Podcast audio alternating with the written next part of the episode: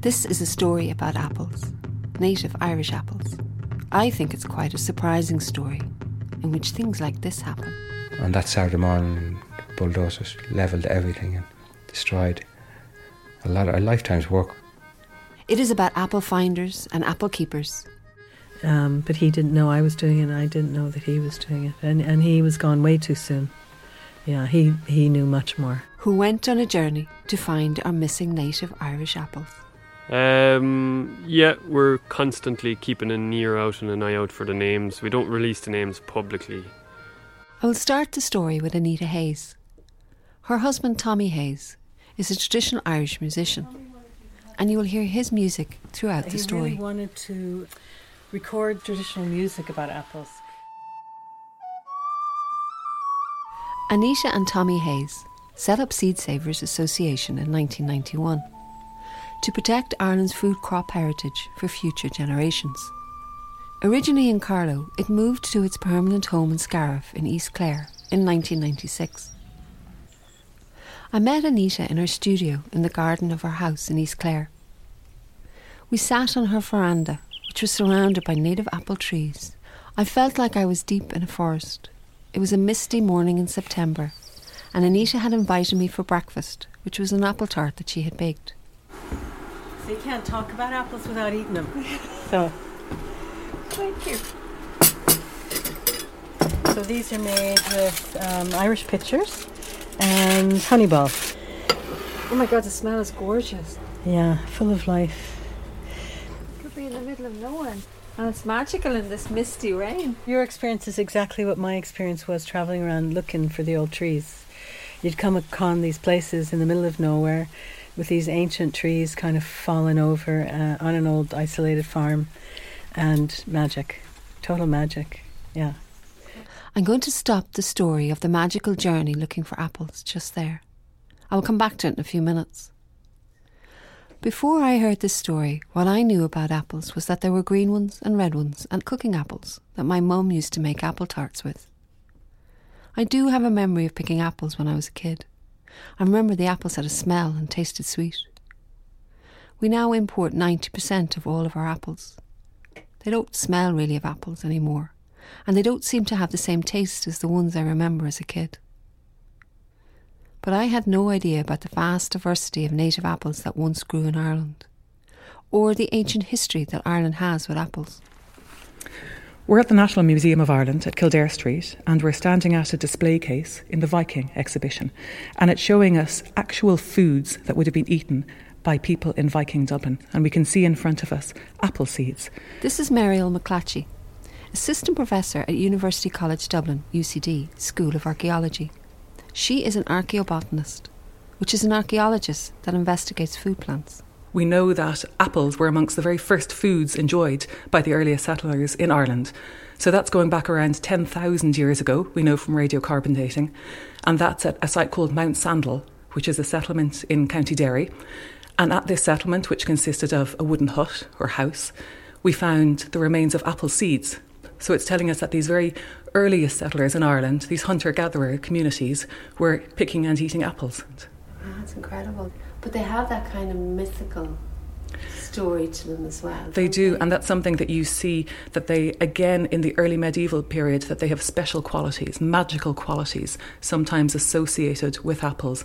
So apples are unusual in that they're one of the few foods that are placed in what you might call special deposits. So in things like tombs, for example, in Poulnabrone Portal Tomb, the beautiful Portal Tomb in County Clare, we find apple remains. And also in Newgrange, in the very well-known passage tomb in County Meath, we find apple remains there too. We have the early Irish tree list, um, where the trees are arranged in accordance of their economic value. And this is around the 7th to 8th century AD. And what we see are the nobles of the woods. So these are trees like oak and hazel, holly and yew, and wild apple is included in that. And apples would have been prized for their fruit and also for their bark, because their bark could yield a yellow dye. Highly prized and protected under Brehon law. The penalty for destruction of an apple tree would depend on your status in society. Uh, but in either case, the culprit must restore a tree of exactly the same variety. And also, we see in a legal passage a very heavy fine of two ounces of silver, which would be a huge amount for stealing one apple from a tree. Now, this may have not been actually enacted, but it's showing people how important apples were regarded in the society around the 7th or 8th century.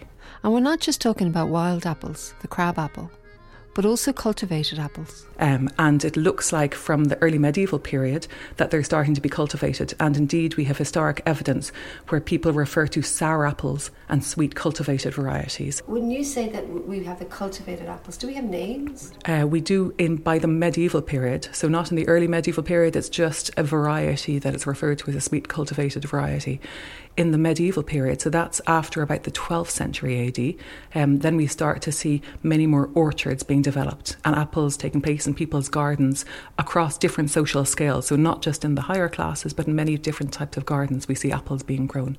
And that's in the historic records when we start seeing the names of different varieties so ones that are known as costards and pearmains and bitter sweets.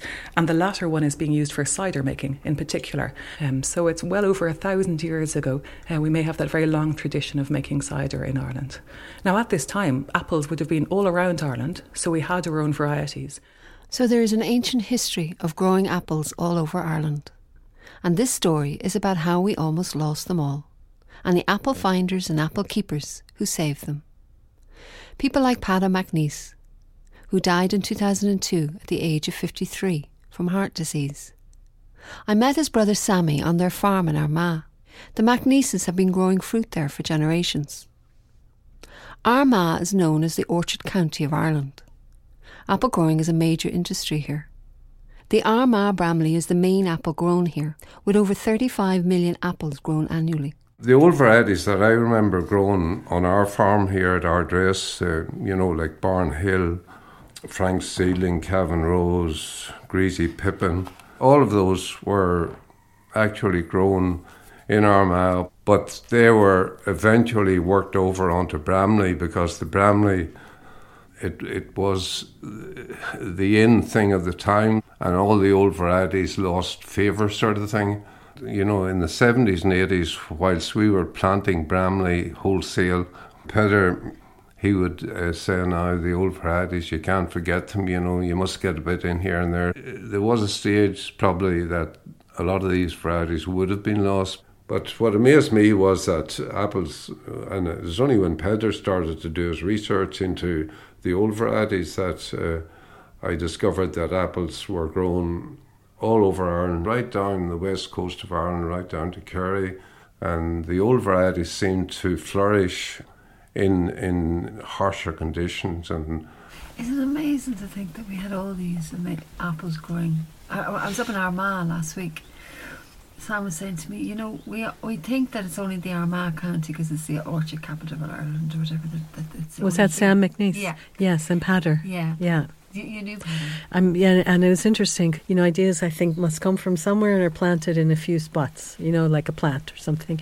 He was doing the same work up there, um, but he didn't know I was doing it. and I didn't know that he was doing it, and and he was gone way too soon. Yeah, he he knew much more. You know, he he had apples in his genes. Yeah, amazing man. Yeah, I met his brother. Like they're five generation. Yeah, exactly. Yeah. It, it is in their blood. It, totally. totally. Yeah. yeah. But to think, and he's saying, like, we don't realise that apples can grow, varieties of apples can grow like in windswept Donegal and. Well, the man who found the who found where they originally came from, where apples come from, was this amazing Russian scientist Nikolai Vavilov, and he found them in the Tian Shan mountain range. This was in 1929, in the Tian Shan mountain range of southern Kazakhstan. Vavilov visited Almaty, the city there. Almaty means fatherland of apples. He was saying that in that mountain range, that you could pick an apple off a tree and eat it when the ground was frozen nine feet. But you can you imagine being in a frozen landscape, totally frozen, and having apples on a tree and biting them and having them feed you? You know, yeah, we have we have we have such a linear understanding of things things are so much more complex. Vavilov travelled around the world, exploring where our food comes from. in order to get a better understanding of crop varieties for future food security. And you know, Russia Russia suffered from huge famines, so I think the scientific community was really focused on how to prevent that. But Vavilov himself was really a very wide-thinking man. I think people of my generation, Vavilov would have been all our hero, you know, because in a way, what he did, traveling almost the entire earth looking to try and understand where food came from and going on a, on a donkey or a camel into the middle of nowhere you know the sands of Ethiopia to find onions and the mount the Tian mountain range to find apples and and and gather the seeds um, you know over a quarter of a million varieties of food plants anyway how inspiring could you could you be you know and to have died how he died um, do you know how he died this was when Stalin was in power, and whatever he was, Stalin didn't like it, and he was eventually arrested and he starved to death in a gulag. Yeah. Up until recently, it was not known where the cultivated apple originated from. Now, DNA research shows that they originate from these orchards of the Tian Shan mountain range. There, there's there's a few different species of apples. The ones that are the ones that we know are all uh, Malus domestica and all these varieties of it, and there were different varieties of apples there. But um, they, they, what Vavilov described was finding a, an apple that he said could be on a, a greengrocer's shelf and just plucking it off a tree. So they weren't bitter, small, shriveled things. It was like being in the Garden of Eden and um, they were all falling on top of each other, and bears and birds were spreading the seed. You know, bears would come in and break branches, and then the branches would root, and more trees would come, and um, it's hard to imagine. The orchards are still there, though they are greatly declined and are under threat.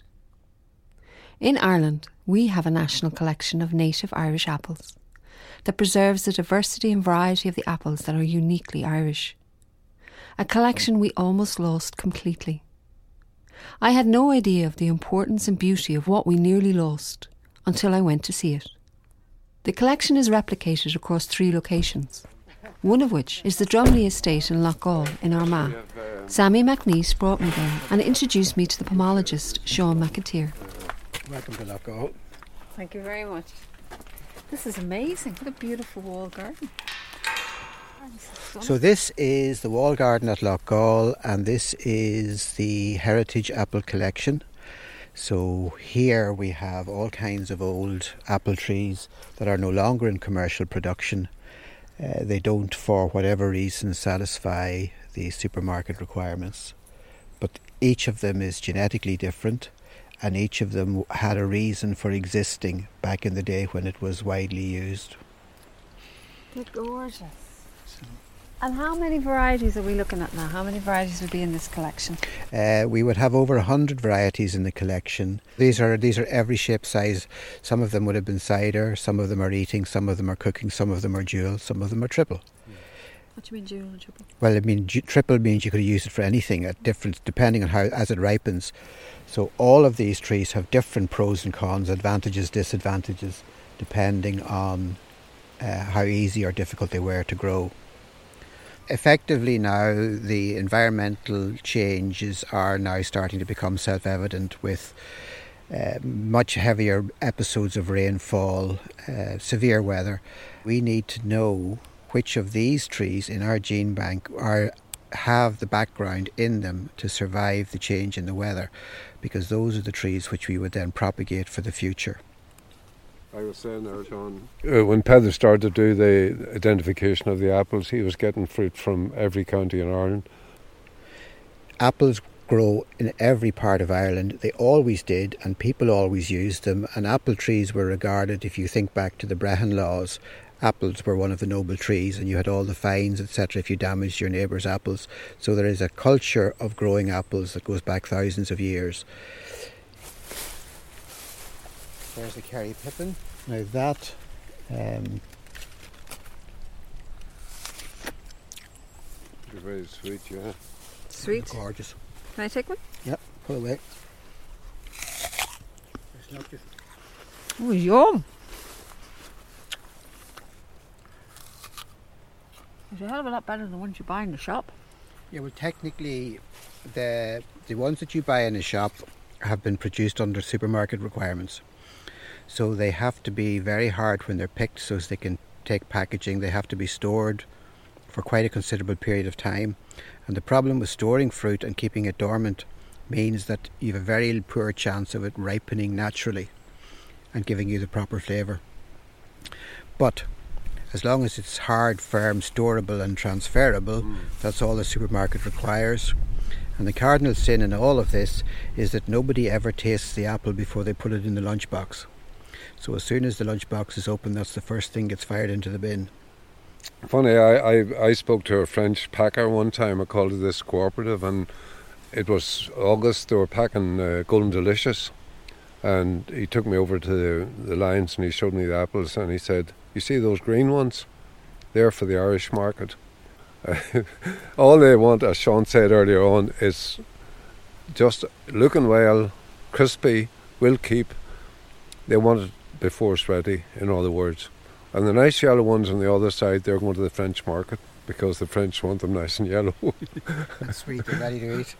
So he, he, couldn't he couldn't really. He said they're crazy. They're crazy. They're, they're eating apples that are that are absolutely not ready to eat. You know.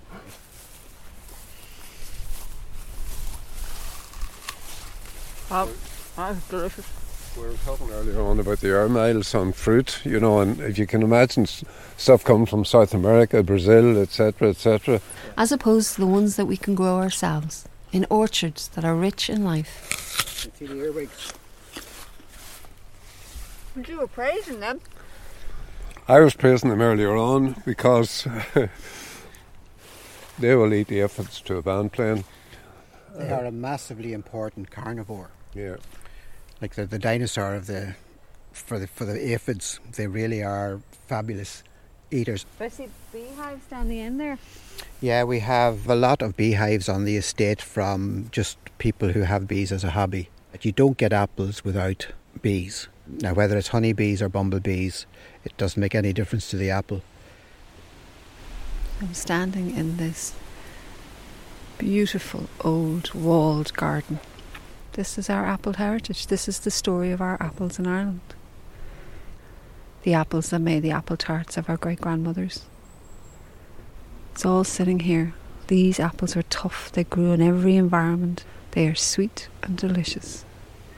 That Kerry Pippin that I ate was the nicest apple I've eaten in a long time. If I could give my kid that apple going to school, it wouldn't be chucked in the bin. It's sweet and gorgeous. Imagine, we nearly lost all of these native Irish apples. If it wasn't for the work of people like Anita Hayes. The story is Dr. Lamb's, really, um, and Dr. Henerty. Dr. Henerty, um, who passed away a couple of years ago. But say Dr. Lamb, who found the apples, he was so ahead of his time because he did that research in the 40s and the 50s when nobody was doing it. So, but for him, there would we wouldn't have a national apple collection. Um, so he was in UCD at the time. Uh, he was studying. This is Pat O'Mara, orchard curator at Seed Savers.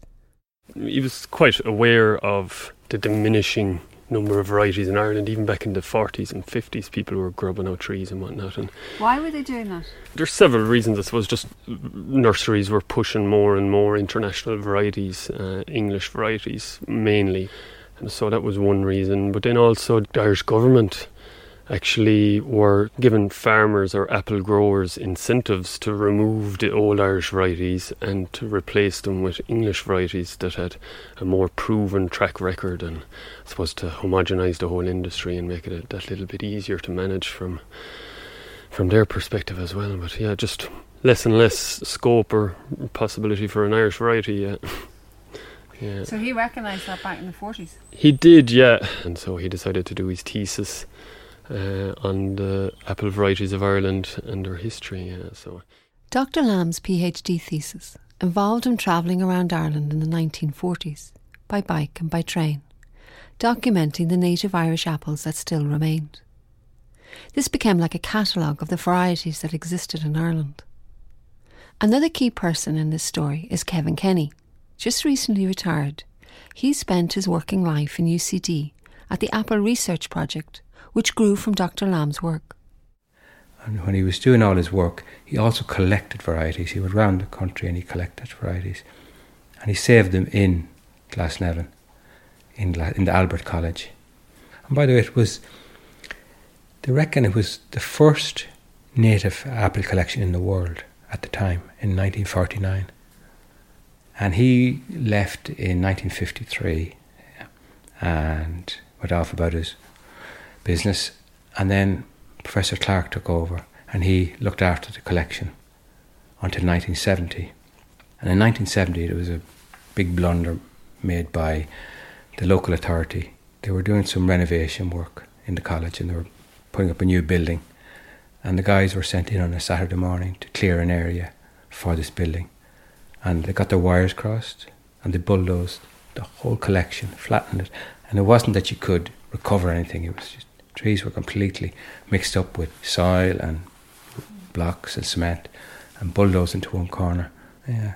And he didn't live too far away from Glasnevin. I mean, he could walk from his house to it. On that Saturday morning, the bulldozers levelled everything and destroyed a lot of a lifetime's work for Dr. Lamb. His all his work was just flat. I know how you'd feel. I mean, I'd feel the same if if that happened in UCD. The destruction of that orchard was caused during the time when UCD was relocating from Glasnevin to Belfield in Dublin, its current home. And UCD decided to move all the research facilities into Belfield and have them all under the one roof. And then I had to start fresh again. I was given a um, four hectare site, which just derelict trees, gone wild. So I had to reclaim it and I turned it into a research station and build back the collection, which is now known as the Lamb Clark Collection at UCD, which is the second location of the National Irish Native Apple Collection. So, luckily enough, um, at that time, UCD had sent 27 varieties over to England to their research station in Kent called Brogdale, and that's where they housed their national collection. We went looking for them back after this, and our Department of Agriculture said no, can't bring trees back into Ireland because the danger of fire blight, which is a disease can wipe out orchards in very short space of time. So we couldn't get them back. We spent 24 years trying to get them back. And eventually, Professor Henerty came into scene. He was the, the man I worked with for all those years. And in connection with Anita Hayes, which you've met, um, decided to try and get them back. And they agreed, Department of Agriculture agreed if we would keep them in a controlled glass house. That's where I came into play. So I went to England. I got the 27 varieties in short little scion wood, little pieces of wood. You need these little pieces of wood, or scion wood as they're called, because in order to get the exact copy of an apple tree, you need to clone it. If you use the seed, you can get any variety. A seed from a red apple could give you a green apple, and so on. You have to clone it, and you do that by grafting and budding. And wintertime you graft, and summertime you bud. A bud is literally a bud, tiny bud, inserted into the bark.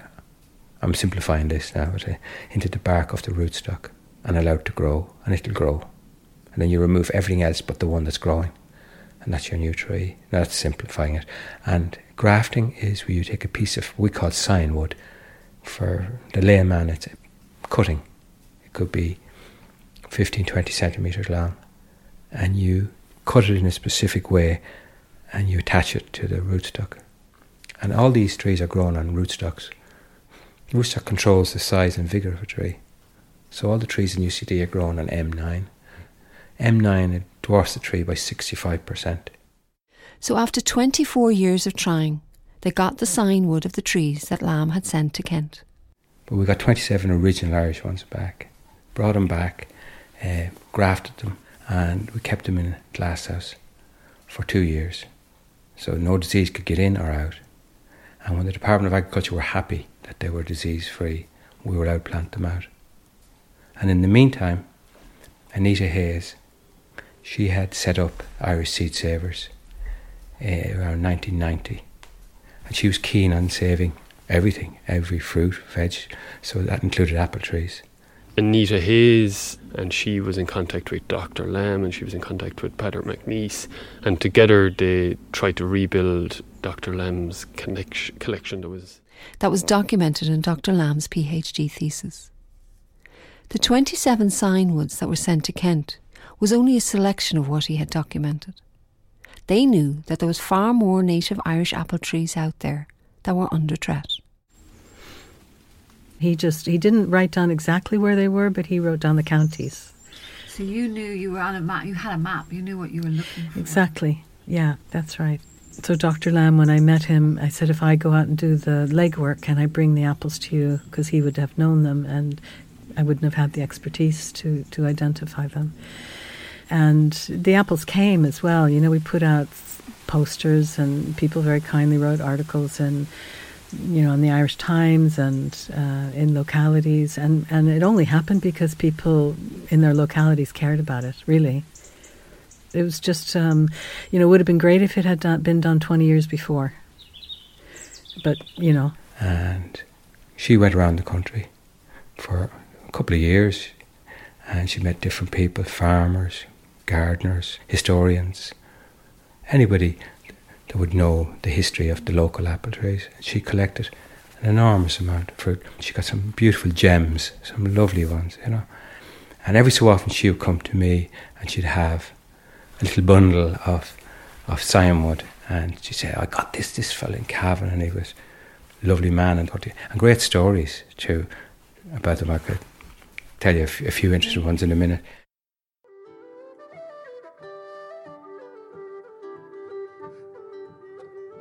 Did it feel like a great adventure going around? Ireland? Oh God, are you kidding? yeah, yeah, it did. It did. Because I think I was thinking before of meeting you of, of, what it means to be an immigrant, you know. So I'm um, not a refugee, you know, but I was allowed in and I'm not Irish. Um, then there's something that immigrant people bring. You know, it's just just a fresh eye and no idea of of how you should you should be or you shouldn't be. You know, you can just follow your dream, kind of. So I suppose you're free to be curious. Exactly, and to to um, yeah, to see things in a new light.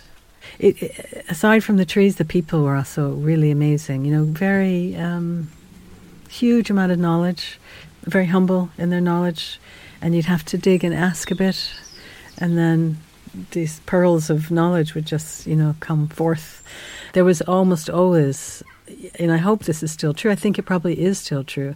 There was always somebody in a locality who held the history. Yeah. It is so true, and it's a history that sits with a generation that we need to be very careful because it's very tender. It's, very, mm. it's easily lost. Mm. That knowledge. Mm. And I think that's true of all food security things as well. Uh, I've retired from seed savers, but I still grow my own food, and yeah, still working with how the seasons are changing because of climate change. And, you know, I'm not a very doom and gloom kind of person, but, you know, I do think people's minds and inventiveness and intelligence are going to have to uh, turn a new way, and, and they will. But the potential here is enormous. You know, all you need is cover, and you can grow anything. Yeah.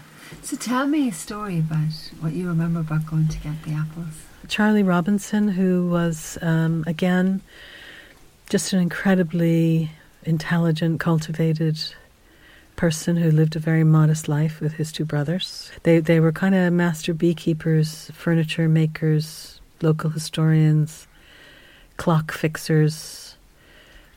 Incredible, really. Um, but but Charlie knew a whole lot about the local apples in his area. And we have four varieties in the old collection: Cavan strawberry, Cavan wine, sugar cane, cabbage stock, this, and he had all the history behind these. Very interesting guy, and he came with us when we went to an in 1996 to launch the collection. Himself and his wife, lovely man.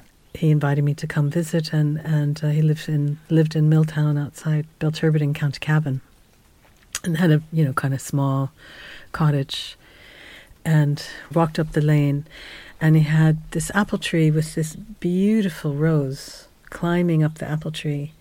Oh my God, it was so beautiful. But I remember seeing that, that picture, and then he took me into his house, and they had a very small kitchen, and one of them was cooking. Um, and there were about, maybe about 15 clocks in this very small room. It was just beautiful. Yeah, really beautiful. And beautiful people. Very generous. Uh, you know, I think people understood there was no profit driven behind any of it, and it was to do it for uh, the future. So people got that, yeah. Oh, yeah, Charlie was, he was incredible. But the ironic story is that when I was a young boy, I used to love going fishing, and Cavan is full of lakes and rivers. And there's a river flowing very near this man's house. And we used to, particular Baker's Bridge, and we used to go there and fish. But boys being boys, we used to steal apples, you know.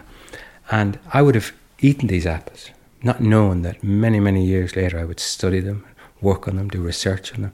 And I've raided these orchards in Milltown because that's what we did when we got bored of the fishing we used to. And we called it progging. It's an Irish word, prog, to take. And uh, but I've drifted off the story. But I would graft them, and some of the, the wood was very poor because they were real old. But I worked with them as best I could, and I propagated, and I managed to get five and six trees from each of the varieties she brought to me. And when I got them up and running, when they were about a year old, I gave half of them to her, and she brought them back to Clare. So we, we split the, the, the takings, as they say. And, um, and so Anita brought them down to Seed Savers in Clare, the third location of the National Irish Native Apple Collection. Some great stories, one in particular about Ballyvaughan seedling. And Ballyvaughan is, you know, is in County Clare. And she went along one day and she met this very interesting guy and told her the history with this old tree. And he brought her out into the, it wasn't just the back garden, it was the farmyard. And there's one tree lying over on his side. And she, he said, that's, that's it. That's the last one that we know of, right? And it was leaning over and the cattle were uh, walking all over. There was broken branches. and But yet she managed, she got a few pieces of it and oh, that brought him back to me and told me be careful with this one, this is rare. So we put it together and now we have lots of trees all around the country planted. But on our travels, she was passing through Ballyvaughan and because this guy was very interesting and whatever, she went in to say hello and, and he told her that the tree had died in the meantime. And we're really lucky to have got that one. That would have been lost for posterity. So, um, lots of little stories like that, you know. And uh, and I love going back and seeing things that I've grown because you, you think you'll never see 40 or 50 years, but you generally people do. And if you do something 40 years ago, it's a legacy then, you know. So you planted all these apple trees for other kids to rob? Yeah. the cycle goes on, doesn't it? Pada MacNeice up the north was also continuing to preserve that legacy, collecting and propagating native Irish apples. Pada worked with local growers forming the Armagh Orchard Trust, who planted the orchard at Loughgall that we visited earlier. Pada had been a teacher in Armagh, but due to his ill health, he had to retire. But he still had close connections with the schools. I, I don't know. He got that out into the education authority that they should schools should have a little garden with a few old varieties in it for, for their own sake, and that, that took off. And is that schools just in Armagh? No, no, schools all over the north. Then uh, he worked closely with Michael Henerty down in UCD, with the result that uh, he started to put a lot of his his um, graft wood and that down to the seed savers, and they actually planted a little orchard down there, and they called it Peddler's Orchard. we got it together, and um, the idea was that we wanted to make sure we should never lose this again like we did the last time. So we wanted to have a collection in different parts of Ireland. So Clare was one, Dublin with our collection, and Northern Ireland. So this will never happen again. We will never lose them now. But too much for coincidence to lose all three, possible nearly. So it's safe? It's safe, yeah. Safe for posterity and all the good work that Michael put in and Anita. It's great. And yourself? Oh, little.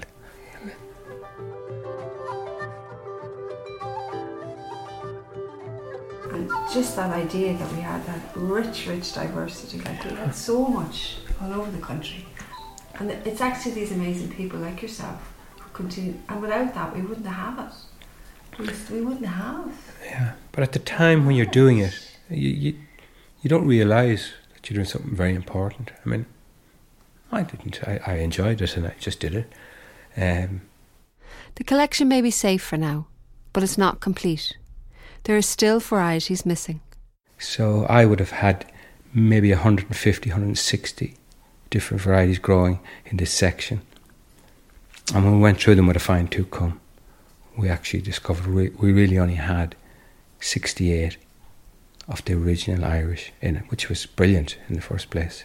So we had 68 varieties, and since then, we've actually added to it a little, you know. Owen and Pat have done brilliant work, and they've added to it. I've obviously not working on it anymore, so, so it's over to them from now on. So. Yeah, we have most of them, uh, and we're confident we have uh, the correct variety because Dr. Lamb would have verified that uh, when himself and Anita and Padder were recollecting the varieties. But there are some varieties that we don't have uh, of his initial collection. And what are you missing then? How many are you missing, do you think? Um, I think it's about 10 varieties from his initial 60 70 varieties, yeah. Are they cookers or eaters or A mix. Mix, yeah. that could kind of bug you. Yeah, we're constantly keeping an ear out and an eye out for the names. We don't release the names publicly. We prefer if someone came to us with the name. And there's other varieties that were referenced historically also uh, in Ireland, other sources or other references. And we don't have those either, no. But yeah, You are constantly looking. keeping our ears out, yeah. Yeah. It's Uh, kind of a nice image though, isn't it? Still looking for the missing trick. yeah, it makes my emails a little bit more interesting. and you know, I mean, we have a collection of hundred and forty odd domestic apples. DNA profiling in the future may prove me right or wrong, but I think we've only scratched the surface. You know, in terms of what we have or the unique varieties. Yeah. Working with Pat at Seed Savers is Owen Keane, who's the orchard coordinator. So unfortunately, the missing list will always have these mythical names and a bit of magic about them. And then we have our trees here that are unknown, and so they could be, they could be very old. They could have a story. that could be the one mentioned in the survey or in the book, but we'll never fully know But the main thing is to safeguard what we have. because it's one thing to have something saved under lock and key, but really it's never going to go anywhere unless people know about it, experience it, uh, appreciate the flavours and the productivity of the apples and their different characteristics, and propagate them and have them out in the gardens around the area. And I guess that brings me to what we would consider the fourth duplicate of the collection would be what people have growing in their own homes and back gardens and orchards because varieties are considered quite safe and well conserved only if they're distributed around the country and commonly grown by people. That would be the safest way to keep anything. And that Ford collection is growing well. There are now incentives for farmers to plant native Irish apples, and county councils around Ireland are also starting to plant heritage apples. And there are beautiful projects like Hard Graft by artist Seoidín O'Sullivan in association with Common Ground and Studio 468. Hard Graft is grafting towards community orchards around Dublin. uh, Kevin selected a variety of heritage apple trees. Um, his favourite and he, the ones that he thought would be best for children and cooking to plant um, towards orchards for Dublin 8 area. Yeah, I did. I volunteered to help any of those organisations to teach people, like, especially kind of in an inner city area, who are passionate about. They'd love to see trees grown in their area, apple trees. And I admire the people who organise things like that, you know. And the idea was to plant trees in waste areas all around the city. We got rootstocks and we helped them bud and graft. Um, and we we grafted with different community groups. So there's the Men's Shed um, gardening group. We're working with them, the um, Homework Club, and then just residents from the local areas. Yeah, people from lots of different um, backgrounds coming together to graft so that everyone feels a sense of ownership over the trees eventually. So we have 80 trees that are now sitting in the two community gardens in Dublin 8. From my experience of working in the community gardens, I think um, orchards are a good starting point for people to access um, food in the city because they um, don't require little maintenance. You need to prune them maybe once a year. It's an easy way for food to be in the city. A lot of European cities have um, fruit trees as um, street trees. You know, you go to Athens and there's oranges. They pick, harvest them and make marmalade and stuff. We don't really have that in Dublin. At the moment, we are um, working with uh, landscape architects on the Dolphins Barn regeneration project. So they are regenerating the um, social housing in Dolphins Barn at the moment, and we're working with the community groups and the landscape architect to plant um, the orchards within um, the site there. And what's people's responses to the the apple? Um, it's all been so positive. I suppose it's captured people's imagination in lots of ways, and people can understand through conversations on climate change and um, sustainable cities that projects like this are valuable and important. Um, everyone loves a fruit tree. Just hoping that people have access to a seasonal cycle with the trees and that particularly children, will have access to um, fruit. You know, as they grow up within the estate, that it becomes part of their culture. That they have a direct relationship to nature, which I think is really important for long term mental health. So the apples found by our apple finders and preserved by our apple keepers are now being planted in inner city Dublin so the next generation can enjoy the taste of a really good Irish apple. We'll try and get a, a good looking ripe one. Thank you. Oh my god, that's gorgeous. Hmm. Real crisp, juicy, Yeah. nice flavour. Tell me where we're going into now. So we're going into Patter's orchard, which is our research orchard. Um, so we've called this orchard after Padder in his honour. Each tree is different, um, but this is open to the public to walk around. I'll bring you down a little bit further to another apple that's really caught people's attention lately. It's called Belvedere House. Uh, this Oh, wow. very deep burgundy um, coloured apple. Very productive. You can see the fruit is hanging on it almost like a grapevine. It's absolutely you, the ground is covered in in fruit, and then there's still a lot of fruit still on the tree. They're kind of medium sized. If we pick one, but if I cut through this apple, you can see the internals are bright red. Now it is a cooking apple. Um, it's a beautiful looking apple. it is, yeah, and it, it really makes uh, quite colourful uh, jams, jellies, and tarts. We'll go over to the next mm-hmm. orchard to show you some of the eating apples. Here, this variety is Ard Cairn russet. It would be associated with County Cork. It's a very dry apple. Oh wow, that's so sweet. Yeah, it's got a lot of flavour. There, in, in our collection, there'd be the extremes, I suppose. There'd be very, very juicy and very, very dry and, and sweet and sour and so on. And this would be pretty much the most extreme in terms of quite a dry apple, which would be good for, say, if you were preserving for apple rings or something like that. You know, every type of apple has its use. The National Collection is all about genetic resources. Whether something is immediately useful now as a apple tree for the home garden or for a business, like a cider business or something like that, or whether it's something that could be useful in the future for breeding. Because some of them, it's the potential that they have in terms of cropping or disease resistance or suitability to the climate that can be combined with another variety, and after that, you can get a, a new variety. So, all of these varieties, whether we know almost nothing about them or we know a lot about them, they're all part of the collection as a genetic resource. and um, not to keep things traditional, not to do things just to keep them, but to take what was left to us and, and use it really intelligently to provide for the future. And is the native Irish apple collection safe? Are we Oh yeah, I think so. Yeah, and and um, you know people, you know it's really safe because it's in people's back gardens. That's where that's where things belong.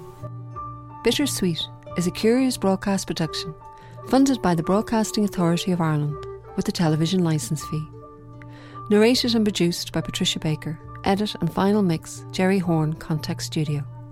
Music by Tommy Hayes from his album Apples in Winter.